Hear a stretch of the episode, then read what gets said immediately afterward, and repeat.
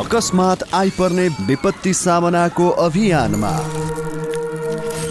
High face र capital एफएमको सहकार्य। कार्यक्रम आकस्मिक सन्देश।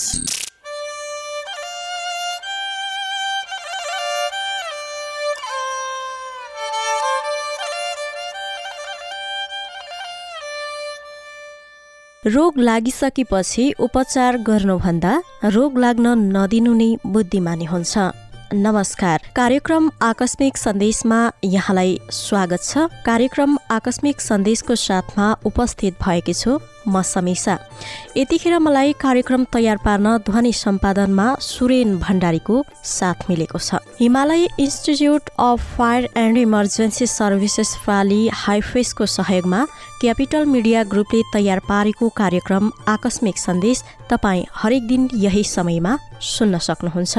यो कार्यक्रम तपाईँले क्यापिटल मिडिया नेटवर्क मार्फत काठमाडौँमा capital FM ninety two point four megahertz प्रदेश नम्बर एकमा radio Sarangi one one point three megahertz र गण्डकी प्रदेशमा radio Sarangi ninety three point eight megahertz सहित देशका विभिन्न रेडियो मार्फत एकैसाथ सुन्न सक्नुहुन्छ। साथै यस कार्यक्रमलाई तपाईँले अनलाइनमा पनि सुन्न सक्नुहुनेछ। अनलाइनमा सुन्नको लागि तपाईँले सिएफएम अनियर डट कम र रेडियो सारङ्गी डट कममा लगइन गरी संसारभर जुनसुकै ठाउँबाट हामीलाई सुन्न सक्नुहुन्छ। विशेष गरी कार्यक्रम आकस्मिक सन्देशमा हामी आकस्मिक रूपमा आइपर्ने प्राकृतिक प्रकोप विपद आइपर्ने आकस्मिक जोखिम रोकथाम तथा न्यूनीकरणका बारेमा कुराकानी गर्छौँ। साथै त्यस्ता खाली जोखिम विपद तथा प्राकृतिक प्रकोप न्यूनीकरणका उपायहरूको बारेमा कुराकानी गर्नुको साथै यसै सम्बन्धी सन्दर्भ सामग्रीहरू प्रस्तुत गर्ने गर्छौँ।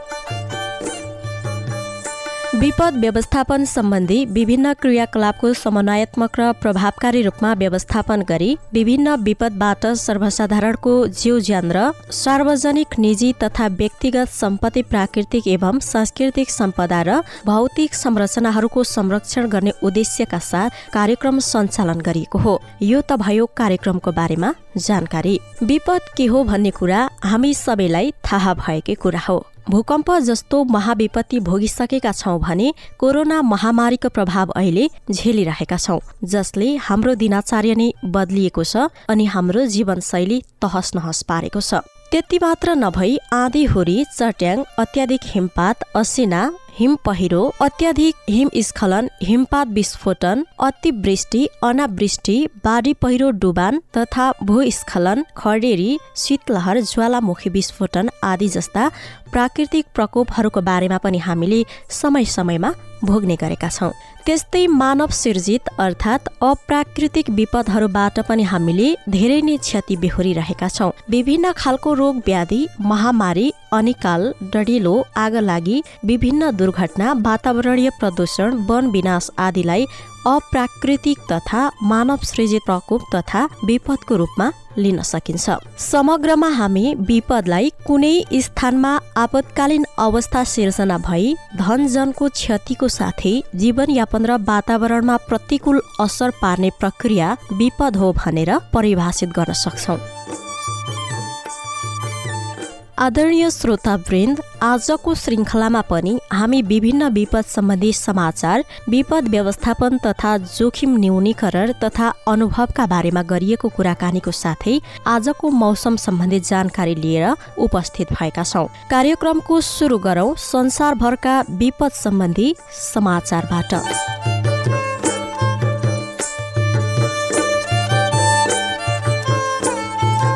भोजपुरको अरुण गाउँपालिका तीन फ्याउलीमा आगलागी हुँदा एक बालिकाको ज्यान गएको छ। स्थानीय कर्ण बहादुर कार्कीको घरमा आगलागी हुँदा उनकी तीन वर्षीय नातिनी विश्वमायाको ज्यान गएको जिल्ला प्रहरी कार्यालय भोजपुरले जनाएको छ। आइतबार भएको आगलागीमा परि गम्भीर घाइते भएकी बालिकालाई प्राथमिक स्वास्थ्य चौकी प्याउलीमा उपचारपछि थप उपचारका लागि बिपी कोइराला स्वास्थ्य विज्ञान प्रतिष्ठान धरान पठाइएको थियो। बाटोमा लैजाँदै गर्दा बालिकाको स्वास्थ्य अवस्था झन गम्भीर भएपछि तत्काल जिल्ला अस्पताल अस्पताल धनकुटामा उपचारका लागि लगिएकोमा राति नै मृत्यु भएको प्रहरीको भनाइ छ। विद्युत चुहावट भई कार्कीको घरमा आगो लागि हुँदा घरभित्र रहेका खाद्यान्न नगद तथा लता कपडा लगायत सम्पूर्ण सामान जलेर करिब सत्र लाख रुपियाँ बराबरको क्षति भएको छ। आगो लागि प्रहरी र स्थानीयवासीको सहयोगमा नियन्त्रणमा आएको थियो। उता मोरङको सुन्दर हरैचा नगरपालिका बाह्र स्थित विराट चोकमा सोमबार बिहान आगो लागि भएको छ। आगो लागिमा तीनवटा होटलमा क्षति पुगेको छ। जिल्ला प्रहरी कार्यालयका अनुसार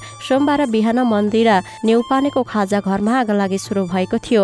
एवन खाजा घर सँगै छेउमा रहेका अर्चना पोखरेलको पोखरेल स्टाफ होटेल र रमेश डङ्गोलको धनकुटी समीर स्टाफ होटल पनि जलेको प्रहरीले जनाएको छ। जिल्ला प्रहरी कार्यालयका प्रहरी उपरीक्षक सन्तोष खड्काका अनुसार आगो निभाउने क्रममा छजना स्थानीय बासिन्दा घाइते भएका छन्। घाइते मध्ये तीनजनाको अवस्था गम्भीर रहेको छ। घाइते हुनेहरूमा सुन्दर हरैचा बाह्रका छत्रबहादुर थापा सुन्दर हरैचा नौका गोविन्द दाहाल खगेन्द्र लुइटेल रणबहादुर बस्नेत बाबुराम बस्नेत र अम्बिका प्रसाद ढुङ्गेल रहेका छन्। उनीहरूमध्ये छत्रबहादुर गोविन्द र खगेन्द्र गम्भीर घाइते भएका छन्। उनीहरूको विराटनगर स्थित नोबेल शिक्षण अस्पतालमा उपचार हुन नसकेपछि काठमाडौँ पठाइएको छ। अन्य तीनजनाको अवस्थामा सामान्य रहेको छ। उनीहरूको स्थानीय अस्पतालमै उपचार भइरहेको छ। आगो लागि हुँदा ग्यास सिलिन्डर विस्फोट भएका थिए। आगो लागि कसरी भयो भन्ने खुल्न नसकेको जनाइएको छ।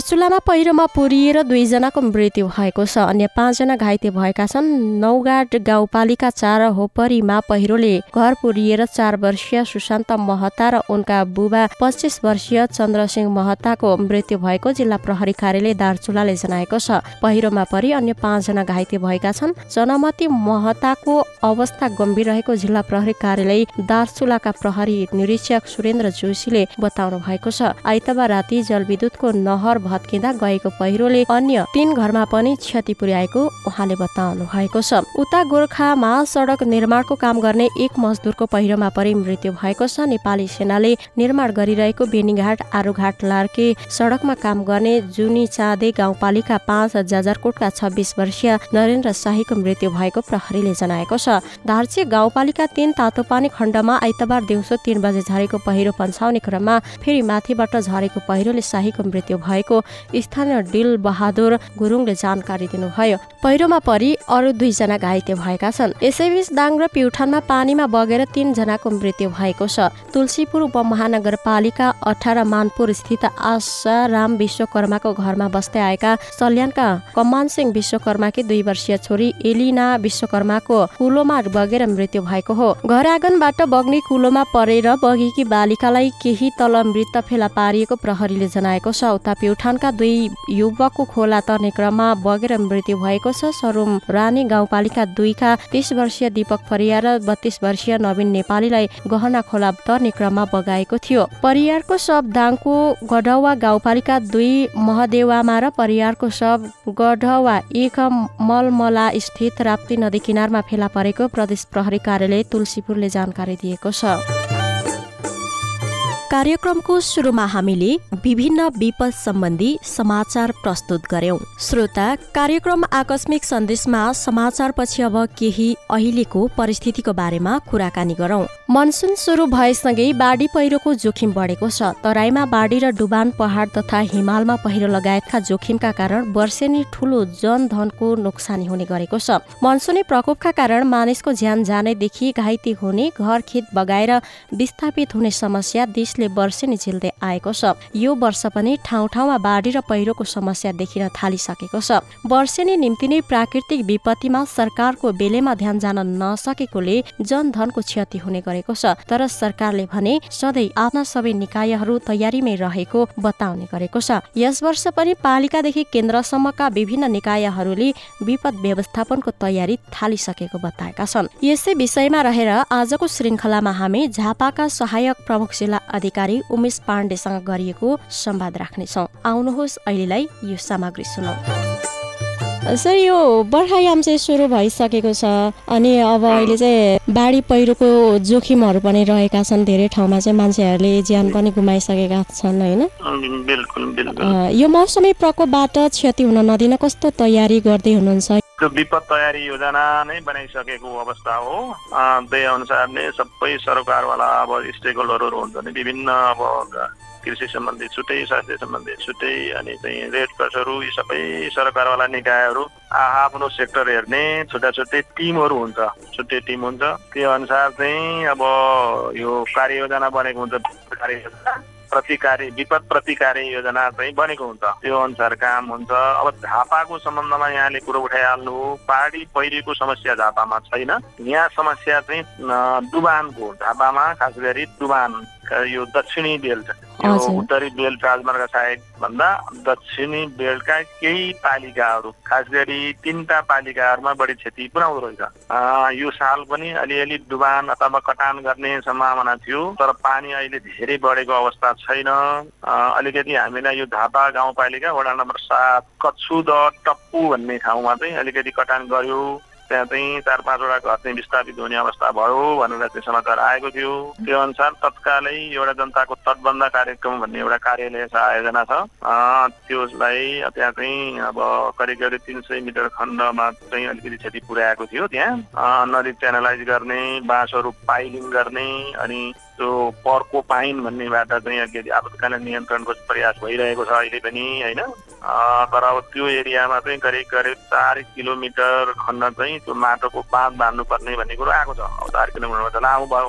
जहाँ जहाँ अहिले अहिले क्षति पुर्याउन सक्ने सम्भावना र नदी कटान हुन्छ त्यहाँ ठाउँमा चाहिँ अब सेना प्रहरी सबैहरू छ आजबाट फेरि पानी बन्द भएको छ। अब तिन दिन अस्ति पानी पर्ने भनेको कारणले हिजोसम्म पानी आइरहेकै थियो। आज पानी आएको छैन तर अहिलेसम्म काबु बाहिरको परिस्थिति छैन झापामा। सर यो Nepal red cross society Jhapa शाखाले चाहिँ एउटा तथ्याङ्क सार्वजनिक गरेको रहेछ। झापाका चाहिँ चौधवटा पालिकाहरू चाहिँ बाढीबाट प्रभावित छन् भनेर सार्वजनिक गरेको रहेछ तथ्याङ्क। के यो सत्य होइन सर? हुनसक्छ किनभने अब त्यो राजमार्गभन्दा दक्षिण छुने जति पनि पन्ध्रवटा पालिका हो जम्मा यहाँ झापामा। पन्ध्रवटा पालिका मध्ये यो राजमार्गभन्दा दक्षिण छुने चौधवटा हुन सक्छन्। उनीहरूको चाहिँ अब केही अब ठुलो क्षति मैले भन्न खोजेको चाहिँ अब बढी प्रभावित चाहिँ धेरै प्रभावित हुने चाहिँ तल्लो बेल्ट दक्षिण तल्लो बेल्ट हो। सामान्य प्रभावित त अब बाढी आइसकेपछि डुबान हुने कटान हुने त अब चौधवटा उहाँहरूले ठिकै गर्नु भएको होला। सर यो वर्ष बाढी पहिरोका कुनै घटनाहरू भएका छन् कि छैनन् त्यहाँ? घटना भन्दा नि अब डुबानमा परेर सानो एकजना डेढ वर्षको बच्चा र तिन वर्षको बच्चा चाहिँ मृत्यु भएको भन्ने आएको छ होइन? त्यो चाहिँ अब अलिकति लापरवाही जस्तो पनि देखिएको छ। बगाएरै गरेको थियो होइन त्यो होइन? डुबानमा घरबाट खेल्न जाँदाखेरि त्यस्तो भएको भन्ने कुरो आएको छ। अरू चाहिँ त्यस्तो खासै अहिलेसम्म क्षति पुर्याएको अवस्था छैन। बाढीबाट चाहिँ होइन अब अहिले हजुरले जुन जुन पालिका चाहिँ प्रभावित छन् अलिकति डुबानको भन्नुभयो ती पालिकाहरूमा चाहिँ यदि बाढी पहिरो आइहाले तत्कालका लागि चाहिँ आश्रय स्थलको व्यवस्था चाहिँ कसरी गर्नुभएको छ व्यवस्था अब अहिले यसो छ हजुरको स्थानीय सरकारहरू चाहिँ सक्रिय रूपमा उहाँहरू लागि पर्नु भएको छ। कुन ठाउँमा कटान हुने डुबान हुने र बाढीले प्रभावित हुने ठाउँहरू भनेर उहाँहरूले पहिचान गरिसक्नु भएको छ। उहाँहरू मार्फत नै हामीले चाहिँ सहजीकरण गर्ने समन्वय गर्ने उद्धारका कुराहरू गरिदिने अनि राहतका कुराहरूमा केही सपोर्ट गरिदिने कुराहरू हामीले गर्छौँ स्थानीय सरकार नै तनाखो भएर त्यसतर्फ चाहिँ विशेष रूपमा लाग्नु भएको छ। उहाँहरूको चाहिँ अब अहिले कानुनले पनि अधिकार चाहिँ उहाँहरूलाई पनि बढिदिएको छ र उहाँ जुन जुन ठाउँमा चाहिँ अलिक प्रभावित एरिया हो उहाँहरूले पनि आफ्नो पालिका अन्तर्गतका प्रतिकारी योजना बनाएर चाहिँ काम गरिरहेको अवस्था हो। सर यो प्रकोप पीडित उद्धार र राहतको व्यवस्था चाहिँ के छ? यहाँहरूले कसरी गर्नुहुन्छ राहतको व्यवस्थाहरू? अब त्यस्तो कुनै घटना घटिहाल्यो अब मान्छेलाई क्षति पुग्यो अब चाहिँ बासस्थान नै उठ्नु पर्यो भने उद्धारको पाटो अब शान्ति सुरक्षाको पाटो हाम्रो विशेष भएको हुनाले हामीले नै गर्छौँ। अब राहत तत्काल राहतको लागि चाहिँ अब लतकाबाट भाँडाकुँडा त्रिपाल आदि छ भने रेडक्रस मार्फत गराउँछौँ। अनि खाद्यान्न लगायतका अरू कुराहरू छन् भने स्थानीय सरकारले नै तत्काल उपलब्ध गराउने व्यवस्था छ। कुनै कन सङ्घ संस्था अथवा कुनै दाताहरूले कुनै संस्थाहरूले चाहिँ दिनुभयो भने कुन पालिकामा बढी प्रभावित छ पालिकासँग कोर्डिनेसन गराइदिएर पालिकाको रोहबरमा चाहिँ राहत वितरण गर्ने अहिले एकद्वार प्रणाली त्यसरी चाहिँ सुरुवात गर्ने भन्ने चाहिँ नेपाल सरकारको नीति अनुसार स्थानीय सरकारकै नेतृत्वमा जनसुकैले दिए पनि उहाँहरूकै उसमा नेतृत्वमा चाहिँ राहत वितरणको कार्य हुन्छ। हजुर हामी कार्यक्रमको अन्त्यतिर आइसकेका छौँ। अन्त्यमा रेडियो सुनेर बस्नुहुने श्रोताका लागि के छ यहाँको सल्लाह सुझाव यहाँले एकदमै एकदमै समसामयिक विषय पनि उठाउनु हो। अहिले अब एकदम मध्य बर्खा होइन बर्सातको चाहिँ अहिले चाहिँ एकदम चरम अहिले चाहिँ यतिखेर असारको चाहिँ अब भनौँ न आज पन्ध्र भयो।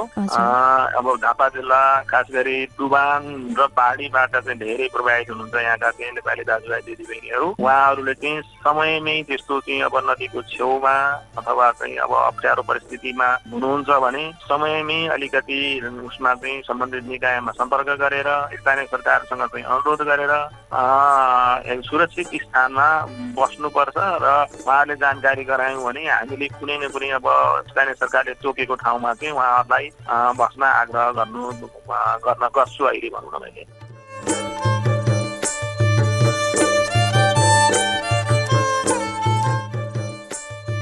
श्रोता तपाईँ अहिले कार्यक्रम आकस्मिक सन्देश सुन्दै हुनुहुन्छ। कार्यक्रम आकस्मिक सन्देश Himalaya institute of fire and emergency services प्राली हाइफेसको सहयोगमा क्यापिटल मिडिया ग्रुपले तयार पारेको हो। यसमा हामी आकस्मिक रूपमा निम्तिन सक्ने प्राकृतिक प्रकोपहरूको बारेमा जानकारी यसबाट बस्ने उपायको बारेमा कुराकानीका साथै जानकारी दिने गर्दछौँ। अहिले बाढी पहिरोसँग सम्बन्धित रहेर झापाका सहायक प्रमुख जिल्ला अधिकारी उमेश पाण्डेसँग गरिएको कुराकानी सुन्नुभयो। सरकारको तयारी पर्याप्त छ वा छैन त्यो त भविष्यमा विपद व्यवस्थापनमा देखिने प्रभावकारिताले देखाउला। तर हरेक वर्ष विपदका कारण हुने जनधनको क्षति कम होस् भन्नेतर्फ सबैको ध्यान जानु आवश्यक देखिन्छ। विपदको क्षति न्यूनीकरण गर्न पूर्व तयारी तथा विपद पछिको व्यवस्थापनका लागि पनि सरकार निजी क्षेत्र नागरिक समाज लगायत हरेक व्यक्तिको महत्वपूर्ण भूमिका रहन्छ। यो कुराकानीसँगै हामी कार्यक्रमको अन्तिम चरणमा आइपुगेका छौँ। अन्तमा हामी वर्तमान मौसम प्रणालीको बारेमा जानकारी गराउन चाहन्छौ। देशभरको मौसम आज सामान्यतया बदली हुने जल तथा मौसम पूर्वानुमान महाशाखाले जनाएको छ। अहिले देशभर सामान्यदेखि पूर्ण बदली भई केही स्थानमा पानी परेको छ। नेपालमा अहिले अरेबियन सागरबाट आएको दक्षिण पश्चिमबाट बहने मनसुनी वायुको प्रभाव रहेको मौसमविदले बताएका छन्। त्यस्तै नेपाल नजिकै रहेको मनसुनी न्यून चापियो रेखा पनि प्रभाव छ। आज दिउँसो देशभर सामान्य बदली रही धेरै स्थानमा मेघगर्जन र चट्याङसहित हल्कादेखि मध्यम वर्षाको सम्भावना रहेको छ। देशका विभिन्न नदीहरूमा पानीको बहाव बढ्ने भूक्षय हुने पहिरो जाने सडक तथा हवाई यातायात प्रभावित हुने तथा ढल र पानीको राम्रो निकास नभएको ठाउँमा डुबान समेत हुन सक्ने भएकाले आवश्यक सतर्कता अपनाउन आग्रह गरिएको छ। यसै मौसम सम्बन्धी जानकारीसँगै आजको कार्यक्रम आकस्मिक सन्देशको निर्धारित समय सकिने लागेको छ। कार्यक्रमको नयाँ श्रृङ्खलाको साथमा भोलि फेरि उपस्थित हुनेछौ। अहिलेसम्म कार्यक्रम सुनेर हामीलाई साथ दिनुभयो तपाईँलाई धन्यवाद। कार्यक्रम सम्बन्धी कुनै सल्लाह सुझाव र प्रतिक्रिया पनि दिनुहुनेछ भने आशा राख्दै ध्वनि सम्पादनमा साथ दिनुहुने प्राविधिक मित्र सुरेन भण्डारीलाई धन्यवाद दिँदै कार्यक्रम आकस्मिक सन्देशको यस श्रृङ्खलाबाट समीसा विदा हुन्छु। नमस्कार।